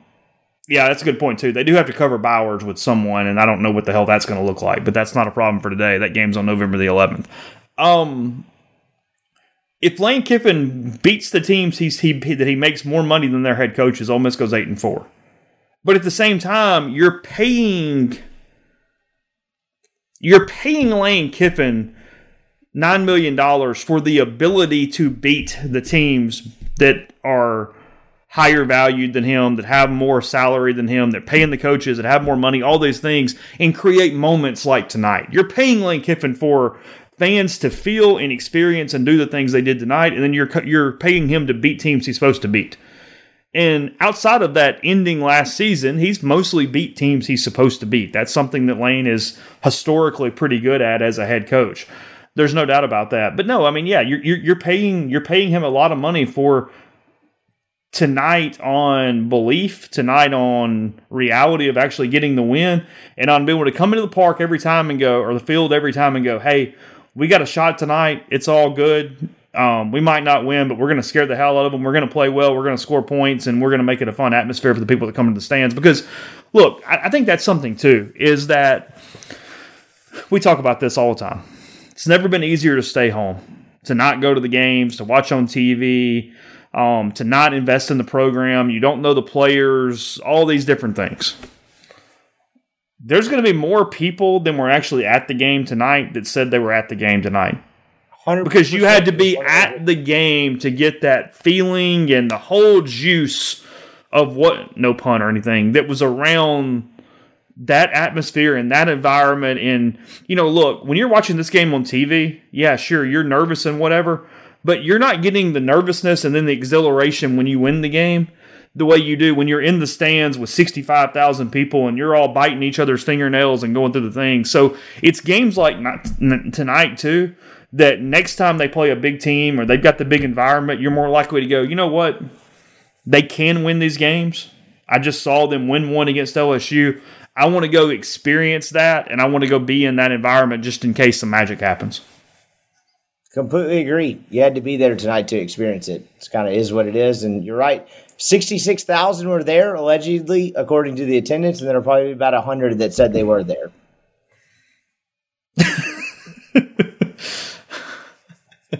Uh, what, what's your guess? Seven? What's what's the line next week against Arkansas? Man, I'm really bad at this. Jeffrey would be much better than I would, but I would say between five and seven. I would, my, my first thought was five and a half, but given the way Arkansas played today in the second half, I'd probably go to a touchdown. I'll go Ole Miss minus seven. I think that's about right. They can't block. Where do we think A and M is right now? A better team than people probably think they are because of what I know I said bite each other's fingernails. That was probably kind of stupid. I, I know I just like all the germaphobes in the in the stream. Like I, I know I freaked you out to a level that's hard to do. What you were advocating for people to bite each other's hands. I just said, yeah, you're in the stands and you're biting each other's fingernails. That was probably a strange. Uh, well, who's your favorite serial killer? Jeffrey Dahmer? Who's like rank your top five? uh, Ted Bundy by far number one. I, I've told people this, and it kind of like freaks them out a little bit. I, I I have like a lot of weird knowledge about Ted Bundy. It's a strange thing. I don't I don't know. The the Stranger Beside Me is the best uh, true crime book ever written. It's Ann Rule's thing account this of on air. We're going to need monitoring Chase at all times. I'm, I'm I'm a little worried now. it is it is a it, it is it is Ann Rule's account of being friends with Ted Bundy, and that is uh yeah. I'm just just just saying yes. Uh, so hold on a minute. No, did Notre Dame just score to give Duke the ball back? Did they do the same thing? I don't have a TV going. I paused it to do this interview. What happened there? What's the score? It's 1914. Notre Dame is setting up for um, a two point conversion, which is going to give Duke the ball back with 31 seconds left. Okay. What Well, did you uh, think of the decision tonight? Down 49 40, go for two versus a field goal. What did you think? I get both sides of it for the record. When are you talking about? Help me out. Ole Miss is down 49-40. They score, and they can go down 47-49, or they can go for two and make it a one-score game. Ole Miss kicks the PAT. What did you think of that math? Um, no, I I was fine with it because you're setting up a you're setting up a win with the field goal. Either way, Correct. And the reason I agree Yeah. with it was Ole Miss had not stopped LSU all night, but with five minutes left, I think the mindset was LSU, even if Ole Miss doesn't stop them, they're not going to try to score. With five minutes left, they'll try to run out the clock. So that's what kind of why I agree with that. But there was a lot of chatter about that in the stands at the time, is why I asked. Yeah, no, I mean, yeah, the, I mean, as, Clutch says, the field goal doesn't give you anything. Go for two. That's that, that's that's that, that that's fine. I had no issue with that. Um, yeah, Duke is probably not scoring with 31 seconds the way that LSU would be scary with Nabers and Daniel and those guys. I don't I don't think Riley Leonard is doing the uh, the same situation against that Notre Dame uh, that that Notre Dame defense. Would you have uh, run the ball three times and put Caden Davis out there for like a 35 yard field goal? Given the way that game went, I think going for the touchdown was absolutely the right play. Hell, they needed every bit of it. They needed every bit of that touchdown versus the field goal difference. So I, I cannot doubt Lane Kiffin and any decision making from that standpoint. I would have gone for it. I mean, the game was fu- the game was almost at 110 points at that point. You got to get as many as you need. Our next partner is Athletic Greens. I take AG1 by Athletic Greens literally every day. Give it a try because look, my diet's not perfect, not always getting all the vitamins, nutrients, minerals that I need every day. And AG1 can help in that, makes me feel better, like I'm doing something great for my body as well, because it empowers the gut for whole body health. It's much more than just a greens power powder. It's all of your key health products in one covering my nutritional basis for my day literally couldn't be any easier, which is why I trust Athletic Greens. I just mix one small, small scoop of AG1 with water, drink it first thing in the morning, done. Right there, I break my uh, kind of my fast overnight with AG1. It's a great routine and gets me on with my day. I also like that it costs less than three hours a day. Pretty good if you ask me. It's an effective daily habit with the highest quality source ingredients. It's a win win. So, if a comprehensive solution is what you need from your supplement routine, give Athletic Greens. They're giving you a free one year supply of vitamin D and five free travel packs with your first purchase. Go to athleticgreens.com slash MPW. That's athleticgreens.com slash MPW. Check it out. With HelloFresh, you get farm fresh, pre portioned ingredients and seasonal recipes delivered right to your doorstep. Skip trips to the grocery store and count on HelloFresh to make home cooking easy, fun, and affordable. That's why it's America's number one meal kit. When it comes to options, honestly, more is more. That's why HelloFresh's menu includes 40 recipes and over 100 add on items to choose from every single week. HelloFresh takes the stress out of mealtime by delivering fresh ingredients and easy recipes right to your doorstep. This fall, skip that extra trip to the grocery store and have dinner ready in no time with America's number one meal kit. The new season calls for new meals, and HelloFresh has a fresh fall lineup of delicious dinners and more to choose from. Take your pick from 40 weekly recipes that suit your lifestyle, from veggie to family friendly, fit, wholesome, and much more. They make it easy. Recipes are easy to follow. Get mealtime done. I know it's hectic right now. I know a lot of stuff's going on, kids' activities. HelloFresh can help you out. So go to HelloFresh.com slash 50MPW and then use that code 50MPW for 50% off plus 15% off the next two months. That's HelloFresh.com slash 50MPW and code 50MPW for 50% off. Again, 15% even the next two months after that as well. HelloFresh, America's number one meal kit. Fall is here, gentlemen. It's about to get busy during the holidays. Don't let that stop you from sticking to your habits and being the best ver- version of yourself. That's where our friends at Caldera Lab come in. They're the best in the skincare game with an easy routine. Keep your face looking pretty no matter your schedule. Plus, what's better than a gift of clear skin? Join the other 100,000 men who trust Caldera Lab to show your best self and first impression this fall. Plus, it's a great gift. Caldera Lab creates high performance men's skincare products, and the regimen leads off their product lineup a twice a day routine to transform your skin. The regimen includes three products the clean slate, the base layer, the good. The clean slate starts ends your day. It's a face wash that leaves all skin types refreshed. The base layer is your daily moisturizer to hydrate your skin and jumpstart your day full of confidence. And the good is your go to multifunctional serum at night that helps your skin look tighter and smoother, as well as reduce the visibility and wrinkles and fine line. They're the leader of uh, men's skincare. They're made only with top tier ingredients, and clinical trials have found 94% of men's skin showed an overall younger looking appearance after using Caldera Lab for just a few weeks. One minute morning and night is all it takes to reduce your wrinkles, fine lines, and signs of aging. And just for our audience, we have an exclusive deal.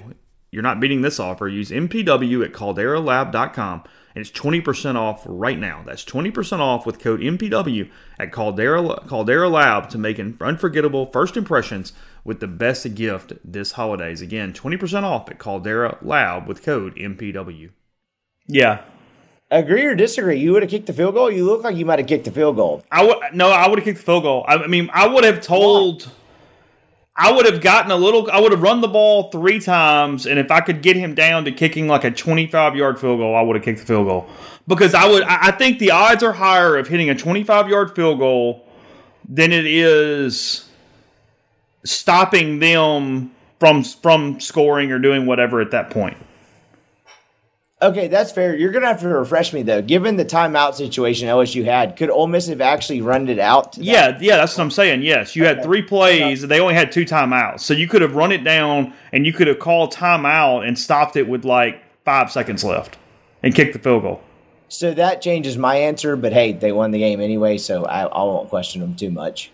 Yeah, just saying. I think that's. I, I think that would have been completely the play. That's what I would have done. I mean, there, there, there's a hundred percent truth to uh, to that. Yeah, Kiffin wanted him to go down on the one. Oh, really? Yeah, yeah, yeah, yeah. So I'm watching it live. Haven't seen the TV replay back. So he was wanting him to go down and kick the field goal. He didn't want the touchdown. Yeah, because like I said, it runs all their timeouts let down, and then you just go Right. down and yeah, one hundred percent. What was the Notre Dame Duke line? Did that just a cover? half at close. Oh, so that just covered. What happened? Well, they're up 21-14 with 31 seconds left. Yeah, that definitely did. Okay, that's what I thought. All right. I think Notre Dame's pretty good, honestly. Yeah, I do too. I don't. I, I don't. I, I don't have any. I, I. I think they just lost again. I mean, they lost to a good Ohio State team. Now, only having ten men on the field there for the last play is is something. That's that's big math. But Who's winning the SEC West? Do you think Alabama loses two more times? I was talking to someone about this on the way home from the game. I think it's certainly more possible than it's been at any point in the last five years. And I don't even actually think Alabama's very good. But point me to two losses. What are the two losses, in your opinion, if you look at their schedule? LSU and Tennessee gets them. LSU and the Iron Bowl gets weird. I, I don't know. I Can don't know how- yeah? Can Auburn make it weird and beat Alabama?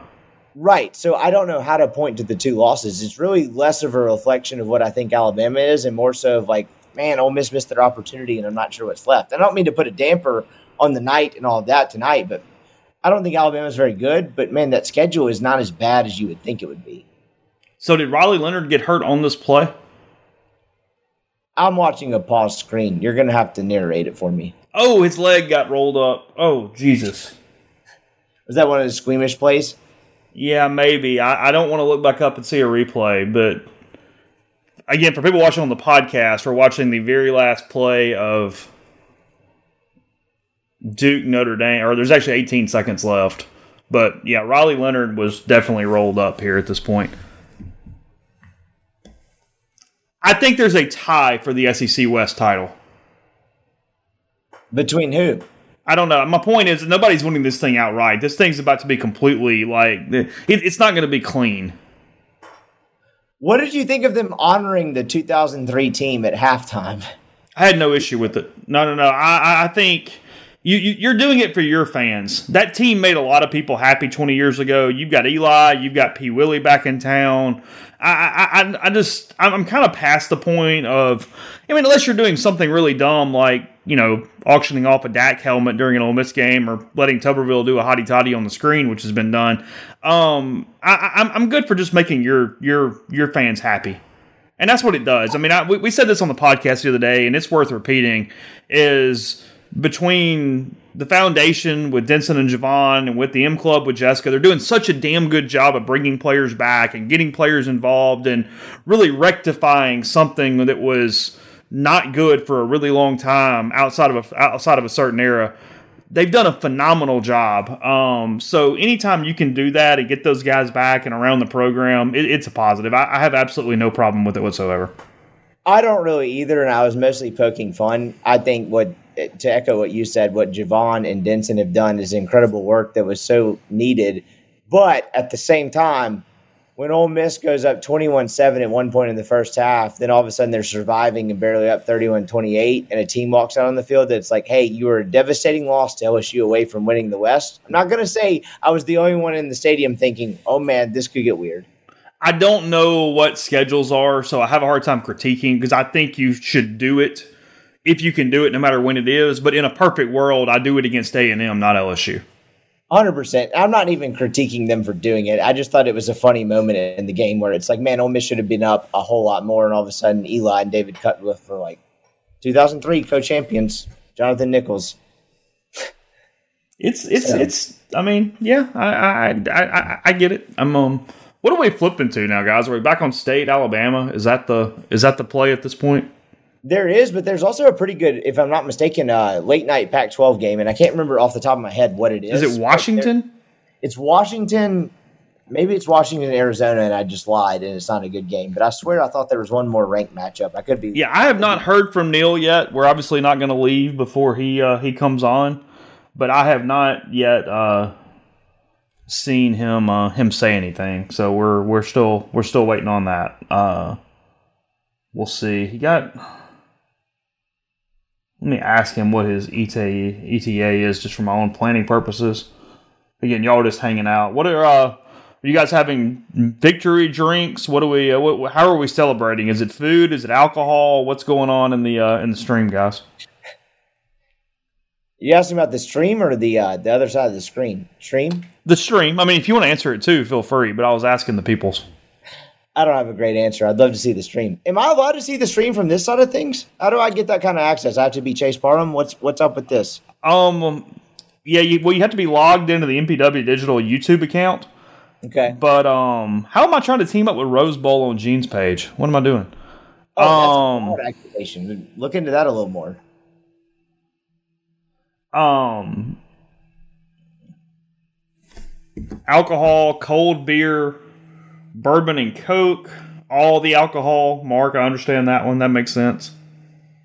Sam Adams Oktoberfest. Okay. Not quite October, but we'll give you a pass. It's kind of like putting your Christmas decorations up before Halloween's over, but it's okay. Or vice versa. I come home after Labor Day and MC's got pumpkins all over the house. I'm like, can we cool it for a bit?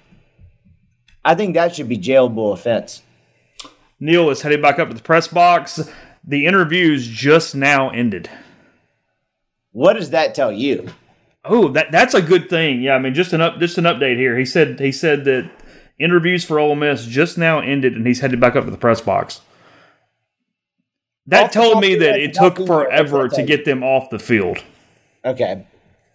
So nothing beyond that. You don't think the post game was anything special or different than it normally is? That's a long time. I wouldn't think so. I mean, look, I, am messing with you guys. Like, I'm, I'm mostly trying to work up some, uh, work up some frustration from people who uh, already put their decorations up for different holidays. It's okay. I'm, I'm, I'm clowning around a little bit, and it's okay. Y'all, y'all, y'all don't hate it. That? Do what? People are mad about that. Well, I mean, you know, I mean, there are some people probably that you know did some things, and I've, I've, you know, picking fun a little bit. It's uh, it's all right. It's no big deal. Yeah, I'm wondering how many people they gave from an interview standpoint. That might have been part of it too. Is they might have brought ten people. It might not have been two or three. It's a home game. Everybody's around. That or you and Neal ask a question, the TV guy asked it five minutes later in the exact same way. That usually speeds up the process. Yeah, I think so. So anyway, we'll uh, we'll get him in a uh, in a second when we get that. Brian, appreciate it though. Thanks for hanging out a little bit. Sounds good. Talk to you next week. All right. Brian Rippee joining me there. Yeah, I'm just like I said, I'm playing around. Y'all are all in a good mood, so it's uh it's all good. Again, uh, just kind of recapping a little bit here. I think Neal will be here in a second. The way I understood it.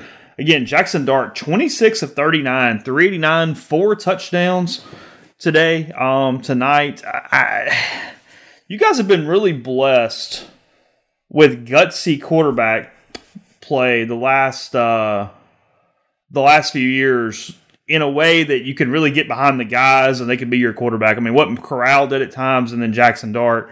You know, Dart not sliding, he kind of gets catapulted there at one point. Um, did so many things with his feet. He uh, he he he he, he impressed. I mean, I, I'm kind of a I'm you know I'm I'm sort of a a Dart stand a little bit a lot of times, and uh, he he really impressed me today. I mean, he and that entire offense did so many good things. Um, the uh, I mean, it, it's it's obviously a good story. Somebody asking about the bear behind me in the screen. That was uh that was Clark's uh, my son who passed away.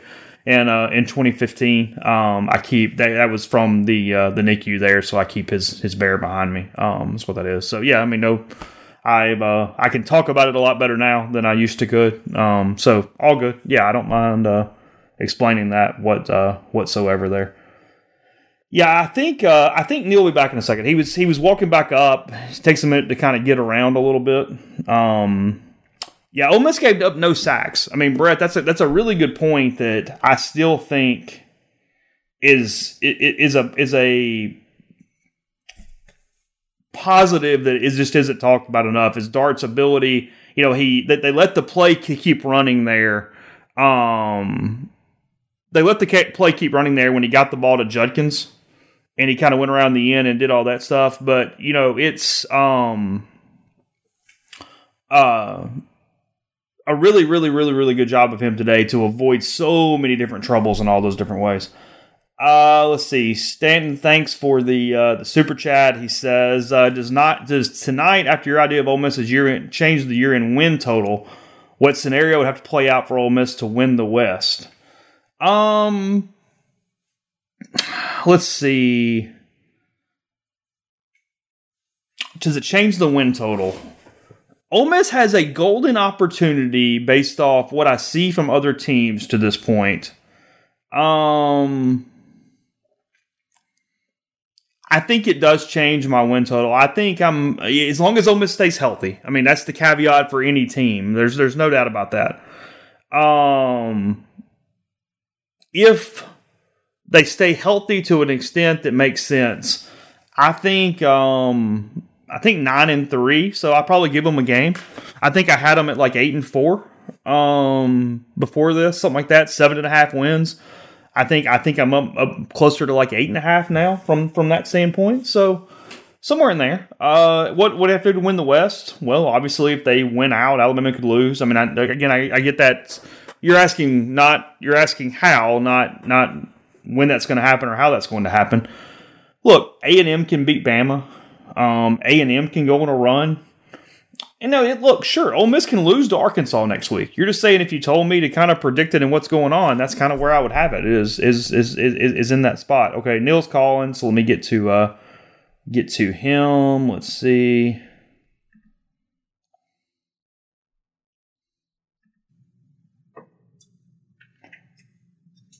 Okay, he walked out for a second, so he'll be back in a uh, and a second to uh, to join us. Let me see if I can actually get him in the picture. Give me one second to uh, to work on that for a second while he's he's uh, he's coming back.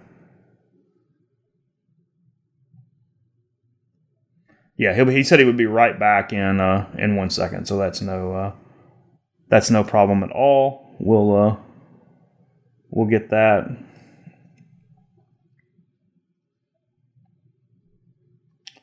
I'm going to switch around the screen a little bit just to uh, try to uh, try to fit him in here. Again, he'll be back in uh, in one second.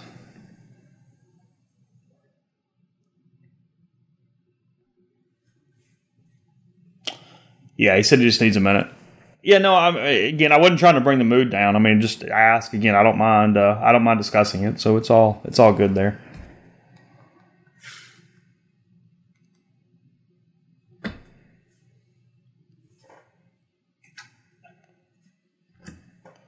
What else we?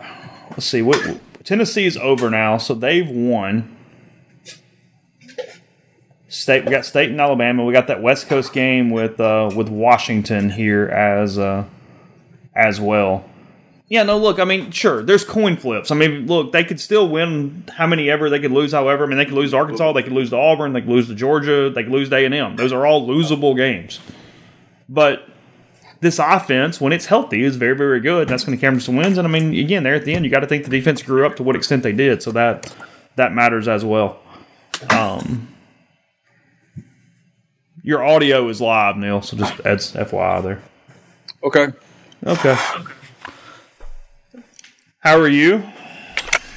Um, I'm good. Good. So, um, hoping the Wi-Fi holds up in here. Sorry. You seem a little uh, little frazzled It was a long. Po- it was a long post game, and because of questions, or they were late getting there. no, no, just questions. There was a lot of repetitive questions. Just kind of goes on and on and on. People ask questions because I think they need to hear themselves ask questions. But we got there. We had uh, we had Kiffin, and then um, um, Quinshon Judkins, uh, Tre Harris, and Jaxson Dart. So it was just offensive guys. So we'll get to what they said um, in a second, but kind of take me through your thoughts those final five, how many ever minutes. I mean, you know, Jeffrey and I, Brian and I talked about it. Ole Miss had so many chances, especially after they get the questionable call in the end zone on the touchdown, all those different things. They they, they get that opportunity to kind of applaud themselves and quit at the same time. And to come back, you score, you get the stop, you score, you get the stop, and kind of hang in there. It speaks to everything Lane Kiffin has talked about that maybe this team is different than last season.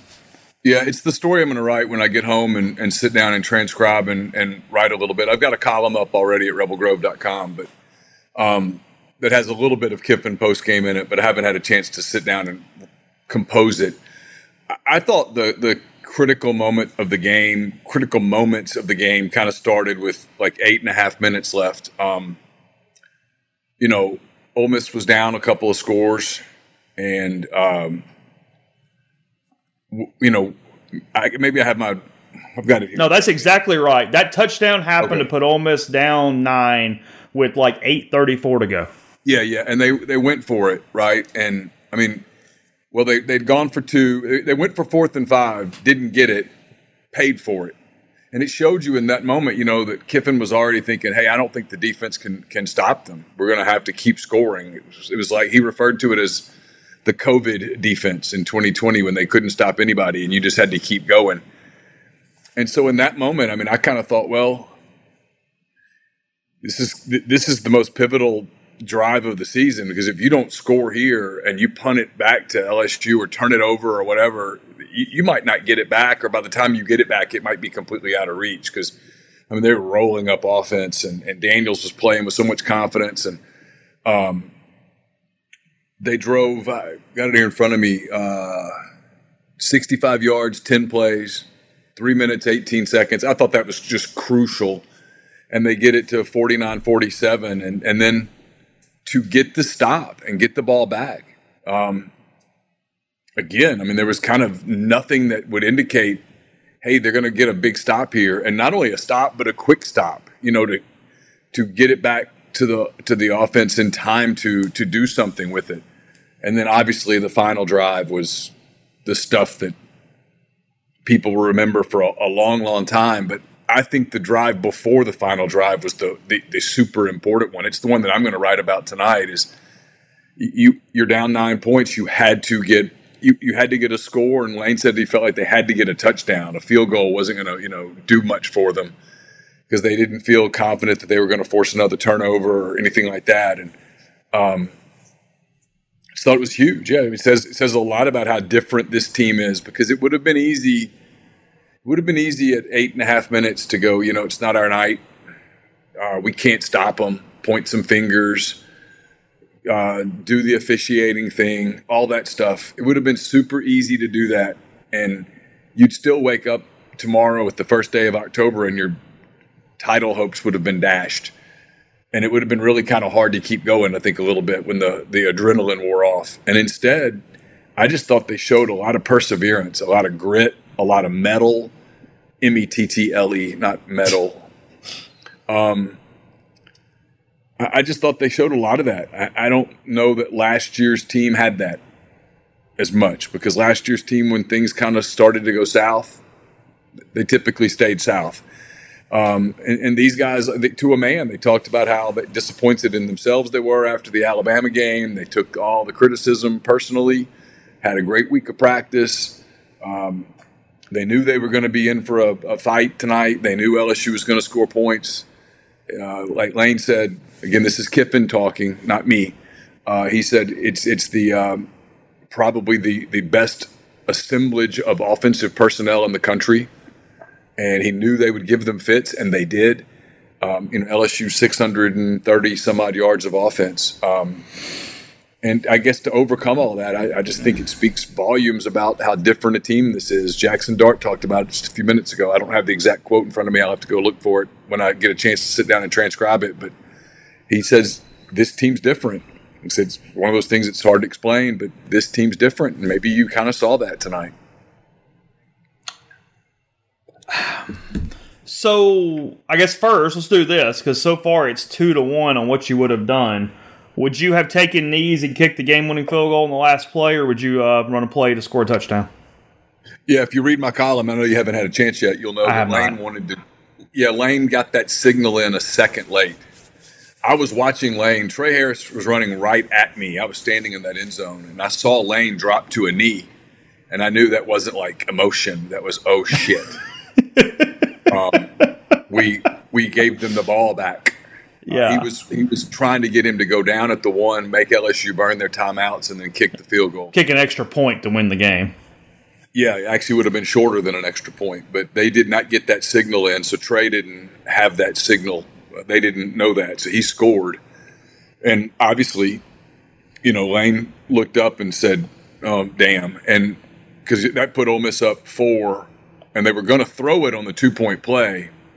And Lane realized the math. That's why they called timeout right there to change the play to a run because it didn't really matter whether they got it or not. I mean, LSU was probably going to make the extra point had they scored, right? So um, that that's what all that was about. Yeah, I would have absolutely set up for the field goal and and tried to win the game the way that the defense was struggling. And sure enough, I mean, LSU was like boom, boom, and they're down at the 16 yard line or whatever, and you know, with a couple of timeouts and two or three shots at the end zone with with uh, Malik Nabers and and Thomas and all those cats running around. Mm-hmm. Yeah, that mm-hmm. that's you probably didn't. That's probably not what you drew up. But you know, Lane said something pretty uh, poignant. I thought he said. Uh, maybe it all kind of works out for a reason because the defense got to stop, and maybe that will build their confidence because obviously they didn't play well and they've got to get better. But maybe that is something they can build on for um, you know down the road at some point. Well, I mean, in some ways, it played into you know, look, he had that parable up all week, all over the building, and it was no matter what happens, maybe something good happens, you don't know what that's going to mean. Something bad happens, you don't know what that's going to mean. Just keep coming. And in a lot of ways, the game tonight exemplified that in so many different ways that, they, they, they did. They just kind of, you know, good fortune was followed by bad and bad to good and the whole deal there is that is sure. that play is that is that deal played out? Um when did you go down to the field and what was sort of the the environment of the atmosphere as all that stuff is going on bad and good those final few minutes?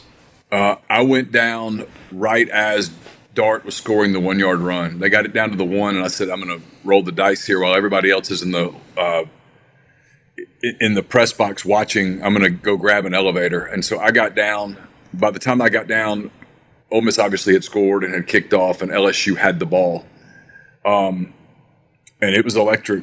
I've covered a lot of games here. Uh, I've covered some big games here. I don't know. I don't know that I've ever heard it any louder. I mean, it reminded me of uh, of Alabama 14. Um, I'm sure there's another game I'm forgetting at, at this very moment, but it it felt like that. It was it was electric. It was really really loud. The crowd, and it was the first thing Lane said today was he thanked the crowd. He, he said I've been hard on a lot of people. I've been hard on the fans, and they they made a difference today. And there's no doubt in my mind, at least, that the noise in that end zone was one of the reasons that a couple LSU linemen jumped at the 16. There's a big difference, Chase, between the 16 and the 26 when you're trying to score on one play. There's a big difference in those 10 yards. I can't say that I didn't do a little quick math in my head and go, "Oh hell, is it 25 yards?" Just for the uh, the fun of it here, as as Ole Miss has had one of those before. I kind of went, "Oh, oh, oh, oh, oh, okay." Um, I've spent a good bit of the show doing this, but and I know the offense as a whole, but I've, I've centered a lot of this conversation around Jaxson Dart and his ability to move in the pocket, his ability to make throws. I mean, he had a you know he had a couple misses, but he's just a damn competitor. He did so many things right tonight. I mean, he he has taken over this team and taken a step and protected the football and shown so much maturity. I, I don't know if we necessarily have the words to kind of what what he did tonight to win this football game. He was he was amazing. Look at his quarterback rating.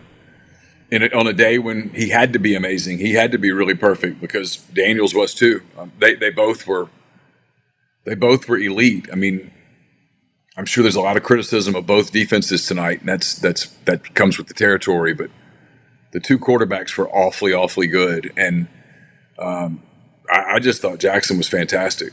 I, have kind of thought he was fantastic all year. I, I, thought he was good against Alabama. They just didn't have a very good plan, and Alabama played them really well, and it didn't work out. And, and quarterbacks get criticism, but and then here, look, a lot of credit has to go to Ole Miss's offensive line. Uh, there was a lot of criticism last week, and deservedly so. But today, they really kept him clean. Uh, there were only a couple of times, really, that that um, you know he got hit. One on that or really really got pressured. One on the uh, the ball that got batted down on the fourth and five. That was just good pressure off the edge. It was a good play call from LSU. Um, but they they played really well up front. Uh, Judkins had clearly his best game in a long time in an Ole Miss uniform. Uh, I thought Prieskorn was was uh, impactful both as a blocker and a pass catcher. Um, you had the big play to Watkins uh, just a bunch of guys stepped up. They had to. Again, when the other team is putting up 630 whatever yards it is, mm-hmm. if I'm mm-hmm. off a few, I'm sorry. Um, you you don't have a lot of margin for error offensively. Uh, when the other team scores 49 points, you don't have a lot of margin for error offensively, and, and there wasn't much error. They that was no sacks, no turnovers, 55 points. That's speaks volumes. The swing that this game does, because that ball in the end zone, they don't come back. I mean, we're we're talking about how do you get back up next week for Arkansas, and you expend the effort, and you know, is the crowd going to be a little sleepy, and all those things that could have been going on, and instead, I mean, I said this half an hour ago. You're gonna you're, you're gonna get a juice zoo next Saturday for Arkansas and the ability to go five and one at the turn with an off week and the whole Hugh Freeze thing. I mean, it, it, turns everything into opportunities now because you're still very much alive in your goals. Yeah, for sure. Um, that was kind of what I wrote about. Is and the other thing is, I mean, look, obviously, if they're going to do some eleven and one kind of season, they got to get better on on defense. Period. Period. They got to figure some things out. They got to get better. Yeah, it's the best offense they'll face all year, but still, I mean, they gave up 500 yards basically to Georgia Tech. You know what I mean? I mean, there's there's no there's no spinning the fact that defensively they have a myriad of issues, but now they have a little bit of time to work at it. Uh, they're going up against an Arkansas offense that's pretty beaten up. Arkansas lost a critical player uh, on their offense today in the first first possession of, of their game. Uh, they weren't the same offense without having that tight end as a weapon. Ole Miss can relate. Obviously, when they didn't have a tight end, their offense mm-hmm. was pretty stagnant um, tells you that probably the going rate for for tight ends now um, out of high school and out of the portal is going to be pretty big. Um, you know, but uh, they should handle them pretty easily. Uh, defensively, Arkansas is just not good. Then they get an open date, and then they go to Auburn. Auburn's not a good offensive team. I know they gave Georgia a, a great game today, and then they get Vanderbilt. Vanderbilt's just not a good team at all. So you have some time to fix some things and you know, there's a two game swing now coming that, God, it looms huge. If, if it goes the way I think it's going to go, you play a really good, solid. I mean, we all do the Texas A&M jokes. Get it out of your system. The way their front plays the last couple of games, they're they're, they're a, it's been they're real.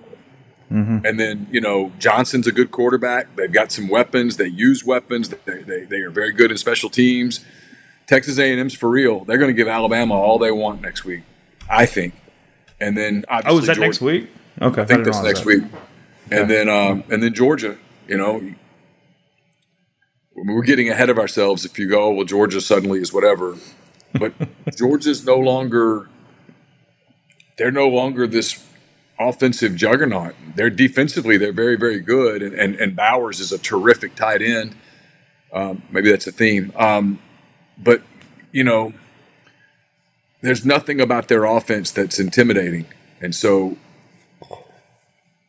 it, who knows, man? Maybe it's all going to be there in front of them to have like one of these kind of magical runs. They've they've got some time, and had they not won the night, you know, you wouldn't have any of that to play for. Maybe you still go mm-hmm. on some roll and you still roll through the games I just mentioned, but it wouldn't be with the same enthusiasm. You would have to muster some enthusiasm, and you would be the defense. We would be talking about the defense instead of talking about what they accomplished. We would be talking about how defensively they just got sliced and diced and the whole deal.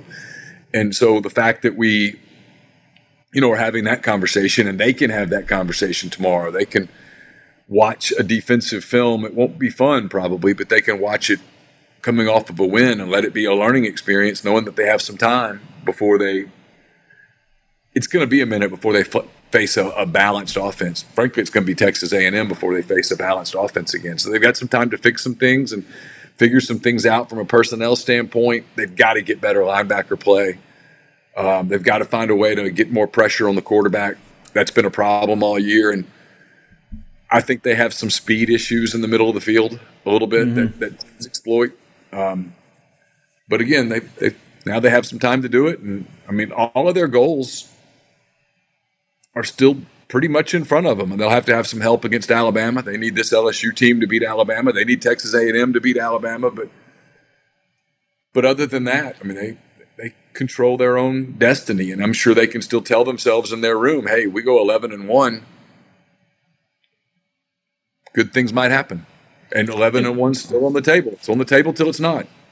And look, the script is the one that flipped now for LSU because that's two losses. There's no playoff. There's no national title. There's none of that stuff. There's at best a dogfight in the SEC West for whatever that's got going on. I mean, he, he he's going to have a bit of work to do to kind of keep them together right now from not dropping Yeah. a few more and letting that turn into whatever it turns into.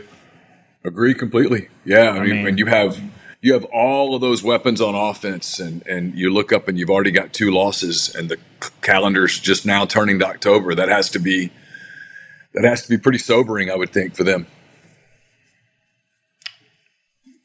Bentley has turned into a really clear weapon there to go along with Judkins. I mean, his his first step cuts are as good as you've seen. Um, he is quick.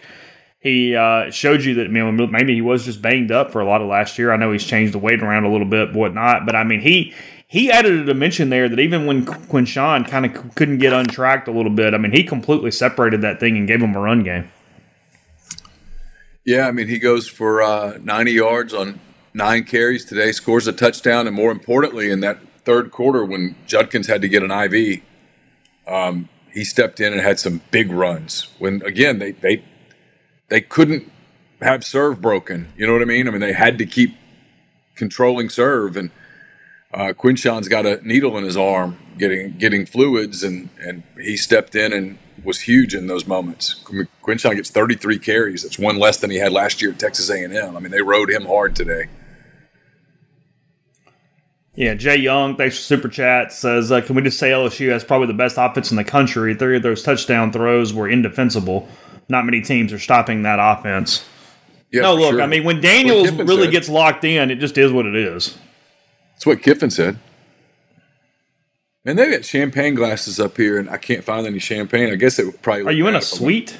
I'm in a suite. It would probably look bad if I went through one of the refrigerators to look for some champagne. Thought about it. I don't know. They might be in a good enough mood tonight to not give a crap. No, I'm probably the one person that would get in trouble for doing it. So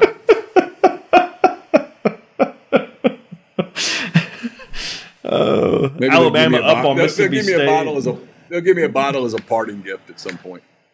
Alabama up 34-17 on the Bulldogs. That's not a cover yet. Um, 14 and a half, I think, is that line, if I have that right. So it's been a weird game. I know you hadn't watched went- it, but I went five and zero on my uh, uh, college picks on my little deal with Tyler. did you really? I did. I, I didn't get my money line, but I got I got all five games right. How about Are, that? are we just at the point now where Tre Harris does make that much of a damn difference? Yeah, I think he does. You know, because like Franklin really didn't play much tonight. I'm No. not sure he played at all. He got Um, one catch. Okay. Um. Yeah. No, Harris is critical. I mean, and I think he's he and Prieskorn are the two guys that maybe Jaxson looks for the most. I know Watkins had the big catch, and Wade's Wade's a big part of their offense, but I think when he needs a big moment, I think I think he likes having Tre there. That's kind of his guy. And man, he does a lot of things physically that just some of the other guys can't physically do. it allows Watkins to be that number two guy, which is what we keep talking about. That you just Yeah. really can let it run and roll and and and, and, and, and kind of get get there. Um, kind of covered it. I've talked to you, Jeffrey, now Brian as well. Um, parting thought going into the week. I mean, we're gonna we're gonna turn the. We'll talk about this on Monday. We'll turn the page to Arkansas, obviously, but uh, oh, 34-17. Oh, it is a cover. Never mind. I'm. I didn't look. It, take, it took me three times to pass college algebra. Okay, guys. So it takes me. A What was that sometimes. line? Uh, 14 and a half. I'm just a Oh, yeah. moron. So yeah, we're good. Um, I'm. It's 10:36, and you're making me do math. I don't know what the hell is going on. Uh, I've already had to admit on the show tonight, Ted Bundy's my favorite serial killer, which is a strange sentence. So yeah, we've had a we've, we've had a night. Uh, yeah, that's what they said too. Uh, what, what's what's the theme of the week? I mean, it's simply just them consolidating this and not letting it bite you. Because I mean, you know, you look in the past, and it's some of what Ole Miss has done at times in, in their program. Since you and I have been together, is you get the huge win, and then boom, you know what I mean? You kind of you kind of give it back. They need to not give Yeah. it back. They need to get Arkansas next week.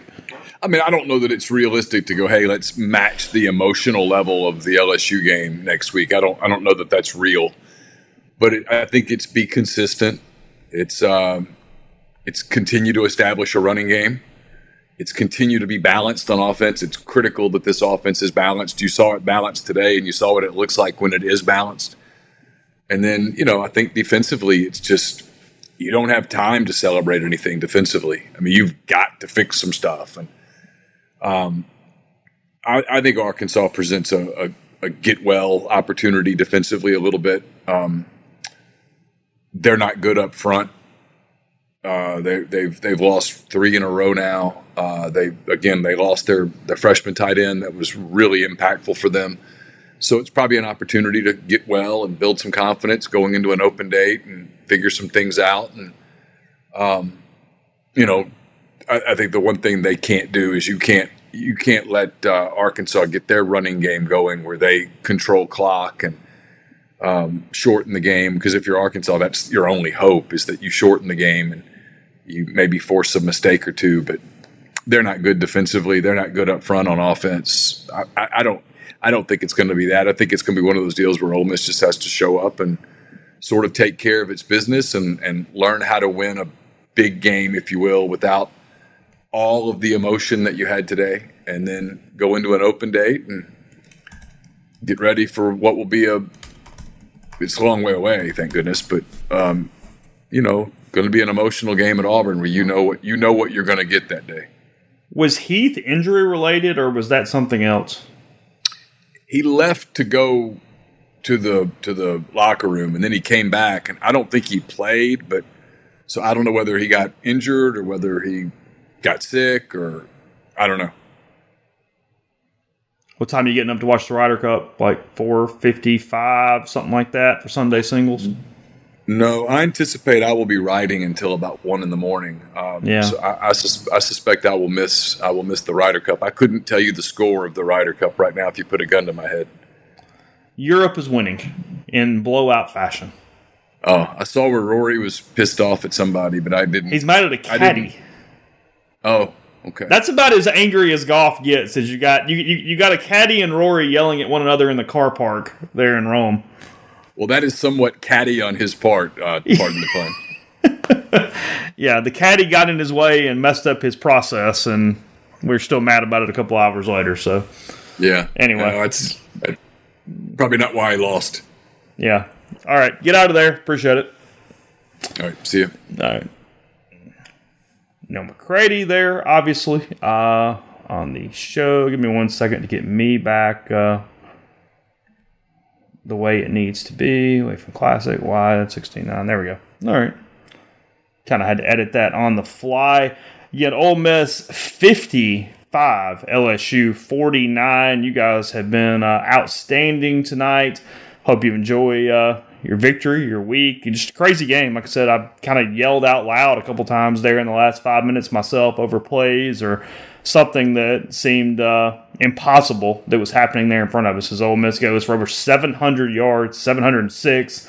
Dart throwing for 389, Judkins and Bentley and rushing for 317, and then Daniels and LSU uh, doing it as well. And then look, the defense again getting those two huge stops to set up the game winner, and then the stop to end it 55 49. Ole Miss 4 and 1. They knock off the LSU Tigers. Crazy game in Oxford here for that. Dead Soxy, uh, as always, thank them for uh, helping us out. That's code Rebel Grove, 25% off with deadsoxy.com. So get your socks. You can uh, you can help with some NIL packages, get your subscriptions, all those different things there with Dead Soxy. So again, 25% off with deadsoxy.com and more. And we will uh, be back next week for post game shows. Ole Miss and Arkansas, 630 from Vaught Hemingway Stadium in a